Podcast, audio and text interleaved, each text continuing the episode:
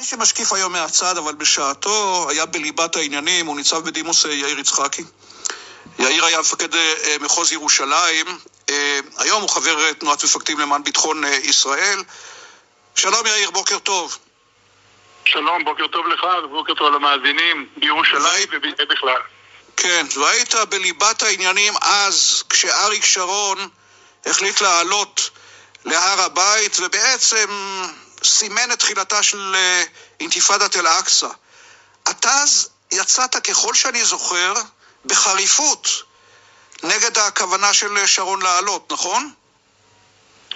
אה, תראה, אני, אם תרשה לי, אני טיפה ארחיב ואני אענה לך על השאלה. התשובה היא כן, אה, אני ארחיב טיפה. תראה, אני הייתי מפקד מחוז ירושלים ארבע וחצי שנים, זה פרק זמן ארוך באופן יחסי, תחת שתי ממשלות. ממשלת נתניהו וממשלת ברק, תחת שני שרים. ואני אומר לך, אני אומר למאזינים ואני אומר למי שמנהל היום את האירועים בירושלים ובכלל, כל הטעויות כבר נעשו, החוכמה היא איך לא לחזור עליהן. עכשיו, במהלך הארבע וחצי שנים האלה, ומאוד חשוב, אני טיפה מרחיב, אני אומר מאוד חשוב שיקשיבו לדברים האלה אה, גם מקבלי ההחלטות וגם הציבור הרחב. במשך הארבע השנים האלה, כשאני התחלתי את תפקידי, חיפשתי מכנה משותף ביני, כמפקד המחוז שאחראי על הסדר ועל הביטחון בעיר, לבין הוואקף המוסלמי, שניהל את הר הבית ומנהל אותו גם היום. וכמובן, כשאתה אומר את זה, אתה אומר, איזה אינטרס משותף יש? אולי אין. מצאנו אותו. הם אמרו לי, תקשיב, אם אתה תאפשר לנו להביא לתפילות הרמדאן אה, מקסימום אנשים מכל השטחים, מישראל, מכל מקום אחר, אנחנו נדאג לשקט, וזה מה שהיה. אז פניתי, הגעתי לראש הממשלה, אז בנימין נתניהו, והם העמידו תקציב להביא 500 אלף איש להר הבית לתפילה השלישית של, של, של הרמדאן. זה מספרים חסרי תקדים. האירועים האלה עברו ללא נקיפת אצבע אחת של המשטרה במשך. ארבע שנים. בוא אוקיי, נגלגל ונתגלגל ל-2021. מה היה צריך לעשות? אני מדבר איתך בעיקר על נגיד על שלושה דברים. אני, אני מיד אומר, אני, מיד אומר על זה. יאיר, אבל לא, אני רוצה שאנחנו נתקדם.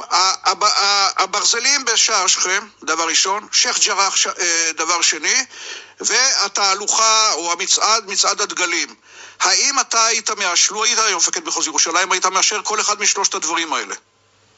אה, לגבי הברזלים בשער שכם, אנחנו, הרעיון הזה עלה, כשאני הייתי מפקד מחוז, לא אושר. והאירועים עברו גם בלי זה, יכול להיות שהתקופה קצת הייתה שונה, הערכת המצב שונה, אולי מודיעין שונה. טוב עשתה משטרת ישראל והחליט המפכ"ל להסיר אותם.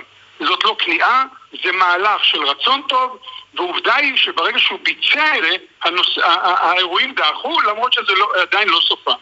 לגבי אה, ריקוד הדגלים, ריקוד הדגלים מאז ומתמיד היה בעייתי. היה בעייתי והיו דילמות לא פשוטות לגבי המשמעויות שלו, אני חושב, מאחר ושמעתי היום את דעתו של המפכ"ל, של מפקד המחוז, מה יהיה אחרי הצהריים, הייתי אומר שני דברים. א', צריך לקיים את האירוע הזה, אסור לאסור אותו, למרות שבסמכות המשטרה היא כמובן גם לאסור אותו ולבטל אותו.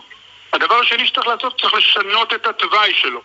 שער שכם היום, זה, שער שכם הפך לסמל בחודשים האחרונים או בחודש האחרון, ולכן... כן, זה שער שכם והכניסה לרובע המוסלמי כמובן. אוקיי. בהחלט, בהחלט. לכן, ישנו השער החדש, שנמצא במרחק של מטרים ספורים משער שכם, ישנו שער יפו, יש מספיק שערים שדרכם אפשר להגיע אה, אה, אה, לרחבת הכותל, צריך לשנות את זה. ובדרך הזאת, א', לבוא כמחווה של רצון טוב מבחינת הרצון להרגיע קצת את השטח, ואני מניח שזה יכול להקטין את העימותים. ממה אני חושש?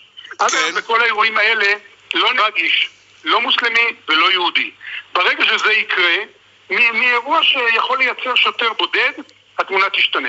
התמונה תשתנה, ותראו מה קורה בעזה, תראו מה קורה בחיפה, תראו מה קורה, מה קרה ביפו, מה קורה בשטחים, האירועים, זאת אומרת, השטח מתחיל לבעור. וכדי להרגיע את ירושלים ומה קרה באוקטובר 2000? אה, שבעקבות, אה, כן, אוקיי, נהרגו 11 איש. כן. אה, אה, אה, באוקטובר 2000 אני כתבתי, בניגוד לדעת השר שלי, בניגוד לדעת ראש הממשלה, כתבתי לגדי איזנקוט שהיה המזכיר הצבאי של ראש הממשלה, לימים רמטכ"ל, אין דרך פה לקיום האירוע, אין דרך פה לקיום האירוע. אם, האירוע הזה יתקיים, של עליית שרון, יהיו אירועים אלימים שיתפתחו. לא קראתי לזה אינתיפאדה.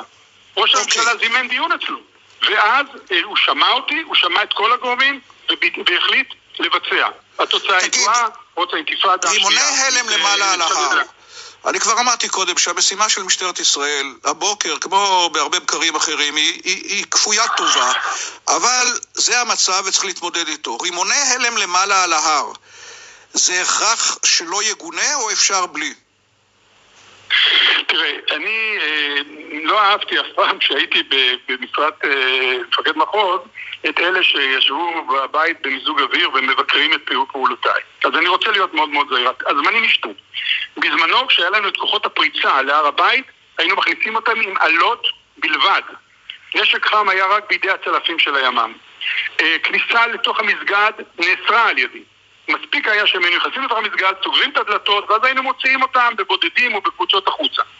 אה, אם אפשר לקיים את זה גם היום ללא אה, רימוני הלם, עדיף. כי אירוע, רימון הלם לא גורם למוות, אבל אם הוא פוגע וקרוב מאוד לבן אדם יכול לפצוע אותו, בן אדם יכול ליפול ולהיהרג מנפילה. זאת אומרת, האירועים יכולים להסלים גם בלי שיש ירי בנשק חי. לכן הייתי מצמצם אותם עד כמה שניתן, ממשיך את ההידברות בצורה שקטה וסמויה, מאחורי הקלעים, עם הוואקף המוסלמי, שרוצה שיהיו שם תפילות שקטות, והוא לא אוהב את האלימות הזאת, ודרך okay. אוקיי. זה אפשר להשיג את האירועים אחורה.